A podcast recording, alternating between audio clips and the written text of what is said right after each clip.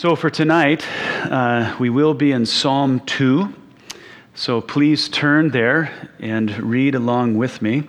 I'll give you a, a couple seconds to, to get there at Psalm chapter 2. I'll be reading uh, to you from God's Word out of the New King James Version. Follow along as I read the text to you. Psalm 2 Why do the nations rage and the people plot a vain thing? The kings of the earth set themselves, and the rulers take counsel together against the Lord and against his anointed, saying, Let us break their bonds in pieces and cast away their cords from us. He who sits in the heavens shall laugh. The Lord shall hold them in derision. Then he shall speak to them in his wrath and distress them in his deep displeasure. Yet I've set my king on my holy hill of Zion.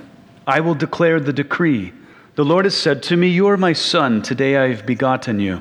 Ask of me, and I'll give you the nations for your inheritance, and the ends of the earth for your possession. You shall break them with a rod of iron, you shall dash them to pieces like a potter's vessel. Now therefore, be wise, O kings, be instructed, you judges of the earth. Serve the Lord with fear, and rejoice with trembling. Kiss the Son, lest he be angry and you perish in the way when his wrath is kindled but a little. Blessed are all those who put their trust in him. Let's pray. Well, Father, we thank you for your word. We thank you for the promise of your word. And uh, we pray that, Lord, as we go through the scriptures together, that you would encourage us by the text, by the truth of it. Lord, especially as we talk about things to come in regard to the second coming of Christ and his kingdom. Lord, we look forward to it. We anticipate it. Our world obviously needs it. And, uh, and Lord, but also we need to be prepared for it. So work in our hearts, we pray. And Lord, we also um, thank you that so many, of our, so many in our church who have been sick, Lord, that they are finding relief. We pray that you would continue to minister to their bodies. And Lord, that you would bring us back together quickly for fellowship so we might call upon your name. And Lord, we, we thank you for Dan Jacob and uh, the blessing that he was to us as a body. Lord, to many of us individually, just his servant's heart, his joy, his contribution, Lord, his friendship. We thank you, Lord, that he's now with you, that he's beyond his pain. And um, yeah, so thank you, Lord. Uh, we just love you. In Jesus' name, amen.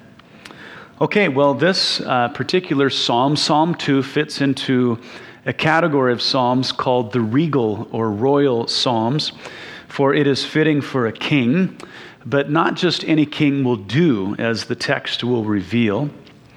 Uh, like the very first psalm, Psalm 2 has no introduction. Uh, the author, or the Holy Spirit rather, mentions no author, at least not here, but he does reveal the author's identity later in the text of Scripture. We find it uh, actually in the New Covenant, in the New Testament, in Acts chapter 4, verse 24 through 26, where the apostles are, are celebrating. And they say, Lord, you are God who made heaven and earth and the sea and all that is in them who, by the mouth of your servant David, have said, Why did the nations rage and the people plot vain things? The kings of the earth took their stand, and the rulers were gathered together against the Lord and against his Christ. That's Acts 4 24 through 26. And so, of course, uh, the apostles there are quoting Psalm 2, verses 1 through 2. And there in Acts 4:25, the Holy Spirit attributes authorship to David. And so really any intelligent debate over the author's identity of Psalm 2 is settled by this attribution. And to arrive at any other conclusion is a subtle rejection of divine inspiration regarding the scriptures. It denies that the apostles were under inspiration of the Holy Spirit, which is nonsense.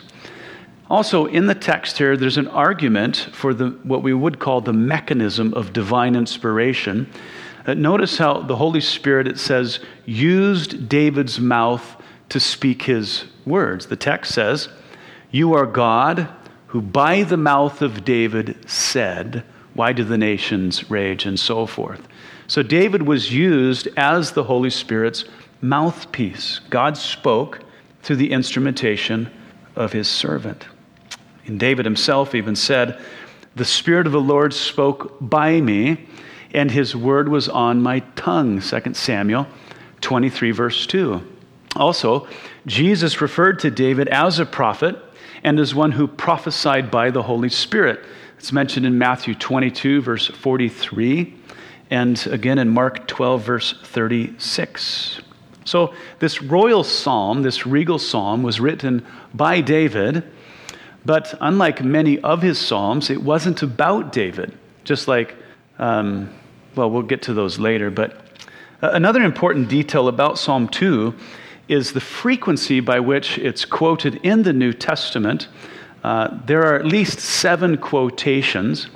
Verse 1 and 2 is quoted in, as we've already said, Acts 4 uh, 25 through 26. Verse 7 of Psalm 2 is quoted in Acts 13 35, also in Hebrews chapter 1, verse 5, and again in Hebrews 5, verse 5. Verse 9 is quoted in Revelation 2, verse 26 through 27, verse, or chapter 12, verse 5, and again in chapter 19, verse 5. Psalm 2 is quoted with greater frequency than just about any other chapter in the Old Testament. It also uh, alluded to a number of the times when, uh, or in, it's, it's alluded to in the Gospels a number of times. For instance, when we hear the Father saying on different occasions, This is my Son in whom I am well pleased, this occurs four times at least, uh, beginning in Matthew 3.17, Jesus' baptism. We see it in Matthew 17.5, in Mark 1.11, and Luke 3:22. So the New Testament authors made good use of Psalm 2. Um, and in this psalm, this regal psalm, it's not simply a description of who the king is, which is Messiah, who is Christ, but also of what he will do, and then also what the world ought to do because of who he is and what he is going to do. The psalm has what we would say eschatological significance. It, it points to the end times, beginning with Israel's rejection of Messiah and then ending with his future invasion of earth and his subsequent earthly reign. So the psalm begins with the rebellion of the nations, verses 1 through 3. Uh, this is for your outline. And then the Lord's response to these nations, verses 4 through 5. And then comes the Lord's decree, verses 6 through 9. And finally, the Messiah's earthly reign, verses 10 through 12. John quotes Psalm 2, 8 through 9 on three different occasions in the book of Revelation, demonstrating that there will be this future earthly reign of the Messiah. Uh, here in Psalm 2, there are four references to the kingdom itself that John was looking forward to. It says in verse 6 that he will reign from Zion. Verse 8 says that he will reign over all of the earth. And because of opposition, he will have to rule with an iron scepter, verse 9. But his kingdom will succeed, verse 12. We'll talk about all of these things as we go through the text. So there's your introduction, your outline. Let's look at it verse by verse. First, the rebellion of the nations verse 1 through 3. Why do the nations rage and the people plot a vain thing? The kings of the earth set themselves, and the rulers take counsel together against the Lord and against his anointed, saying, Let us break their bonds in pieces and cast away their cords from us. Now, because of how the Holy Spirit applies these three verses in Acts 4:27, we must say that it's that this particular part of it, its fulfillment occurred when Herod, Pontius Pilate, and the Gentiles with the Jewish people rejected Christ and crucified him. Uh, this obviously cannot fulfill all of Psalm 2 because it speaks the end there of his victory. Here we have his death, the end we have his victory. So this psalm has at least two separate fulfillments in history. But regarding this rejection of Messiah, David says that their rage their plotting, their opposition, and all of their worldly counsel, he calls it a vain thing. It, it, it, proved to be worthless, at least for what they intended. It didn't serve their purpose, but actually ends up serving the very purposes of God. It, as we know, it was through Jesus' death, which his enemies perceived as his loss, that actually brought life. Jesus' death was God's means to victory over death. So their schemes fulfilled God's predetermined purposes. Kind of addressing this interesting dynamic of uh, God's predetermination and, and, and, and man's evil, Peter says it plainly like this He says, Men of Israel, hear these words Jesus of Nazareth, a man attested by God to you by miracles, wonders, and signs which God did through him in your midst, as you yourselves also know, him being delivered by the determined purpose and foreknowledge of God, you have taken by lawless hands, have crucified and put to death, whom God raised up, having loosed the pains of death, because it was not possible that he should be held by it. Acts 2 22 through 24. So the death of Christ so it says here in the text, was God's predetermined purpose, but it was accomplished by the lawless hands of men. So we might say that before time began, God appointed, through his predetermining foreknowledge, to have Jesus delivered over to death and to raise him up again in order to loose the pains of death.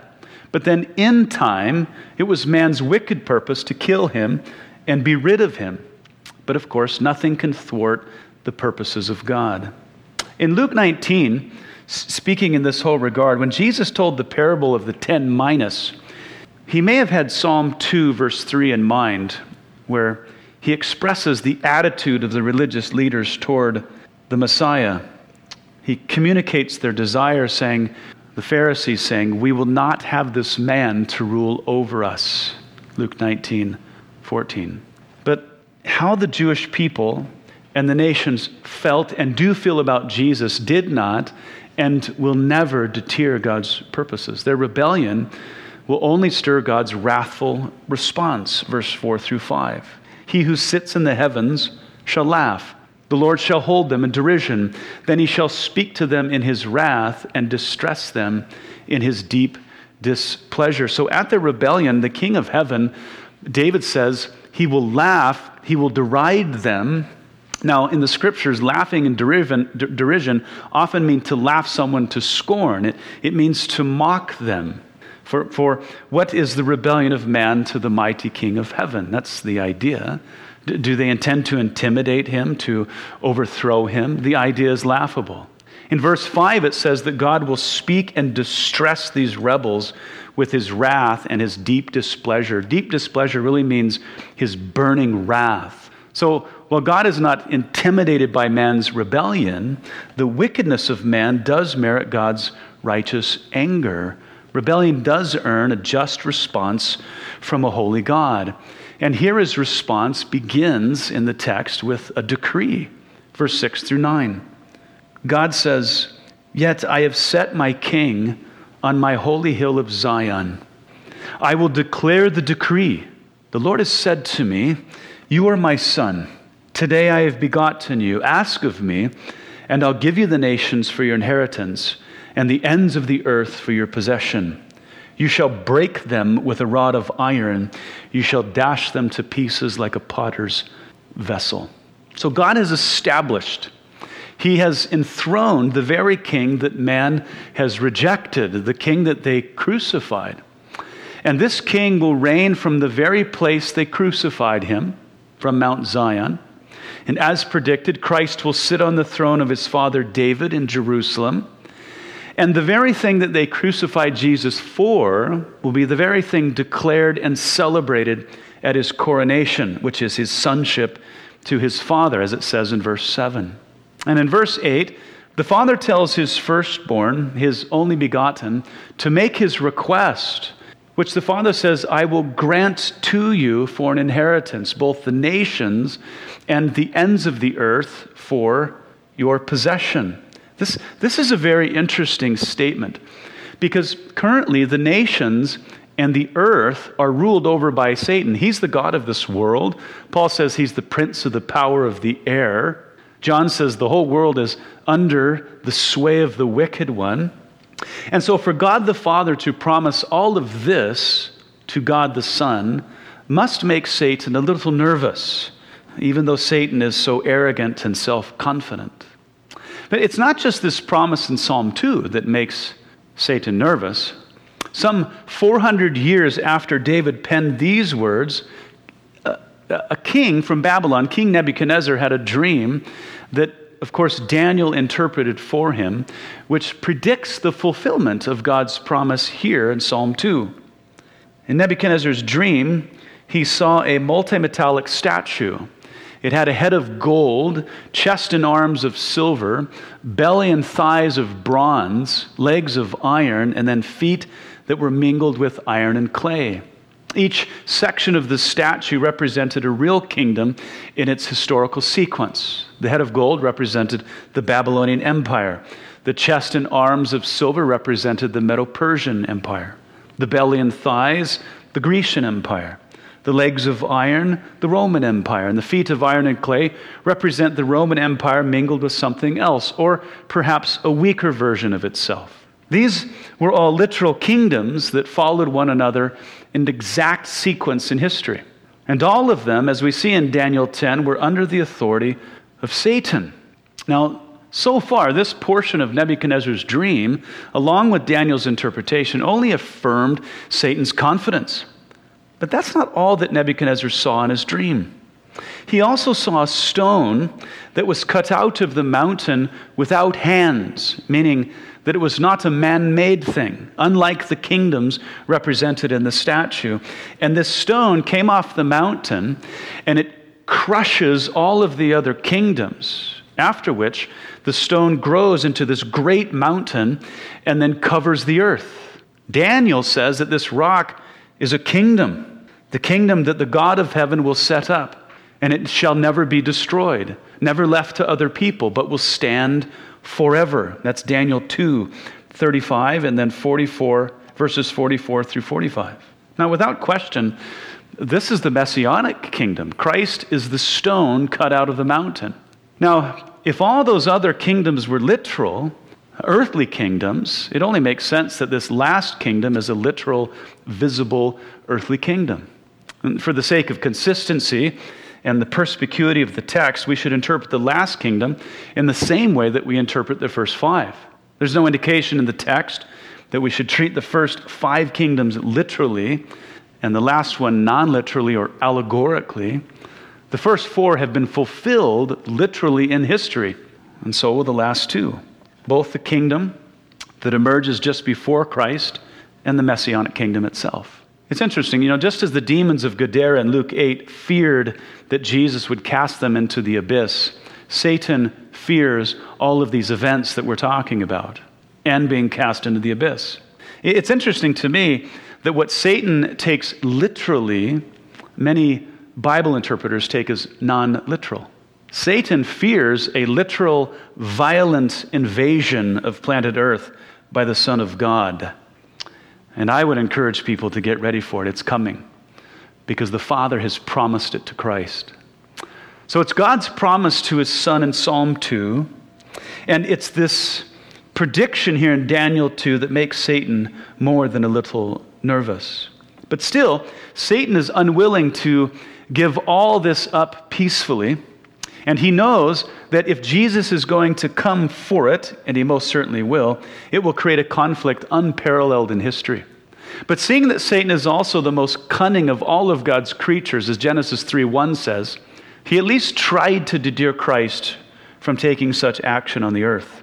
As a, a preemptive move, we find Satan trying to peacefully make some sort of compromise with Jesus, but it would only be compromise on Jesus' part. This occurred in Matthew 4 and Luke 4. Here is what Satan did it says, Again, the devil took Jesus up on an exceedingly high mountain and showed him all the kingdoms of the world and their glory. And he said to him, All these things I will give you if you fall down and worship me. Now, these kingdoms are certainly Satan's to give. But what is so interesting is the location from which Satan showed Jesus all these kingdoms. The high mountain is reminiscent of Daniel 2, from where the stone, which is Christ, was cut out and would then crush all these kingdoms. Satan is acting preemptively. He wants to hand all the kingdoms over to Jesus prematurely, minus the cross and Armageddon, but on one condition Jesus must worship Satan rather than the Father. It's like he was saying, Listen, Jesus, we can skip all the violence, all the bloodshed, all of the death. I'll give you all that your daddy promised. All you have to do is worship me. Don't you know the end will justify the means? But Jesus doesn't budge, not here and not in the garden, and he will not relent when he comes back for his inheritance.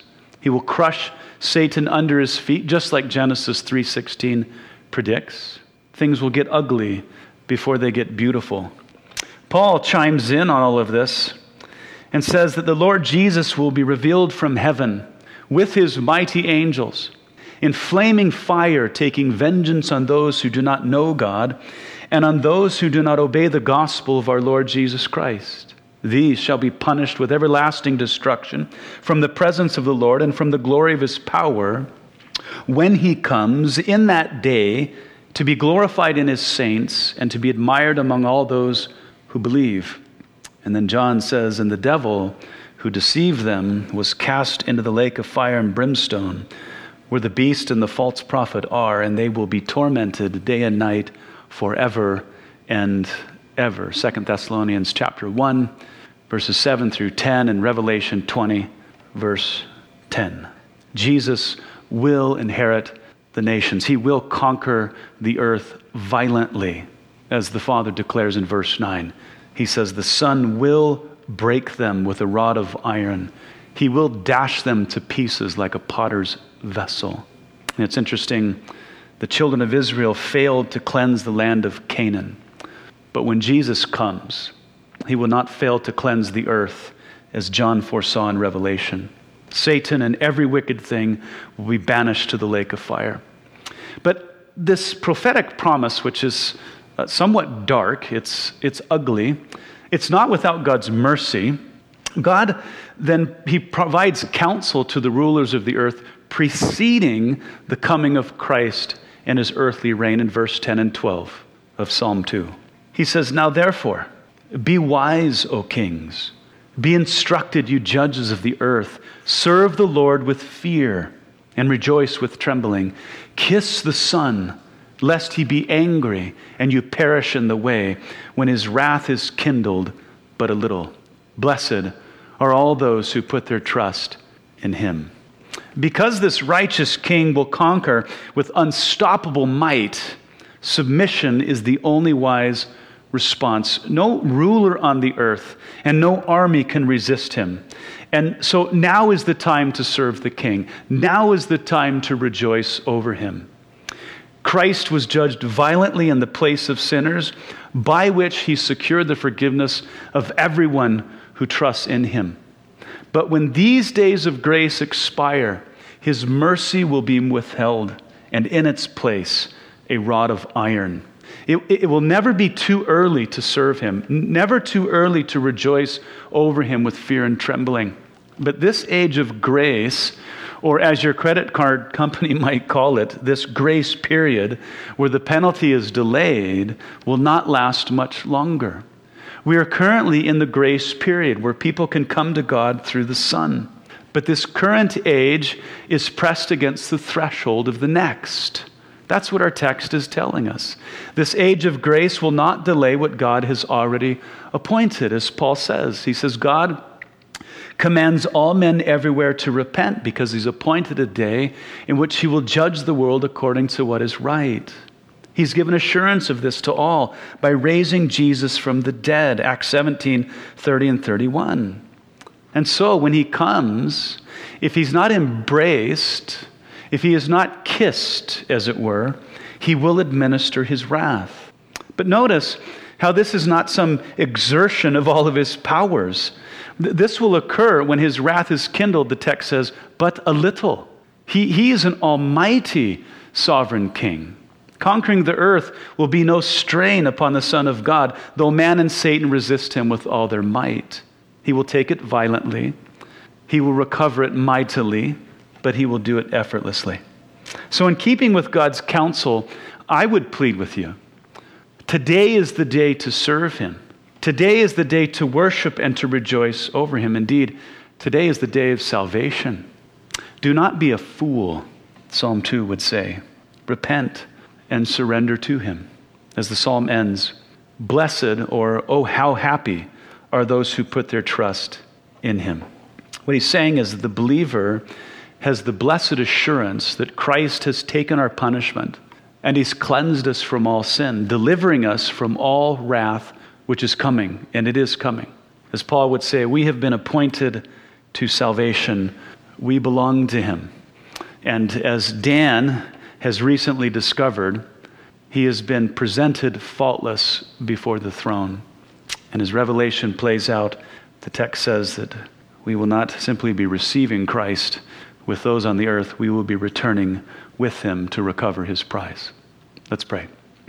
Father, we love you. We thank you for, again, Lord, the promises of your word. And Lord, not all of the promises in Scripture are pleasant. Some of them are dark, we might even say. There, some are violent. Isaiah 63 comes to mind, much of Revelation. But Lord, in light of all that, we want to understand your wrath, your righteousness, your judgment, like the angels do in the book of Revelation, who at every turn, when it says they praise you, they're praising you for your righteous judgment upon the earth. Lord, it's coming. We need to be ready, and, and Lord, we want to be among those who would share the gospel so that we might help others prepare for it. So, Lord, as we make ourselves ready for our groom, I pray, Lord, that we would be broadcasting the good news so that less people will be subject to the bad news. So, Lord, help us, we pray. Grant us your grace. And, Lord, again, I pray that as we go through this season of, of plague or whatever we want to call it, Lord, that you would walk us through it and that you'd bring us back together soon. Watch after, Lord, my, my church family. See them through this. Bring us all back together. In Jesus' name, amen.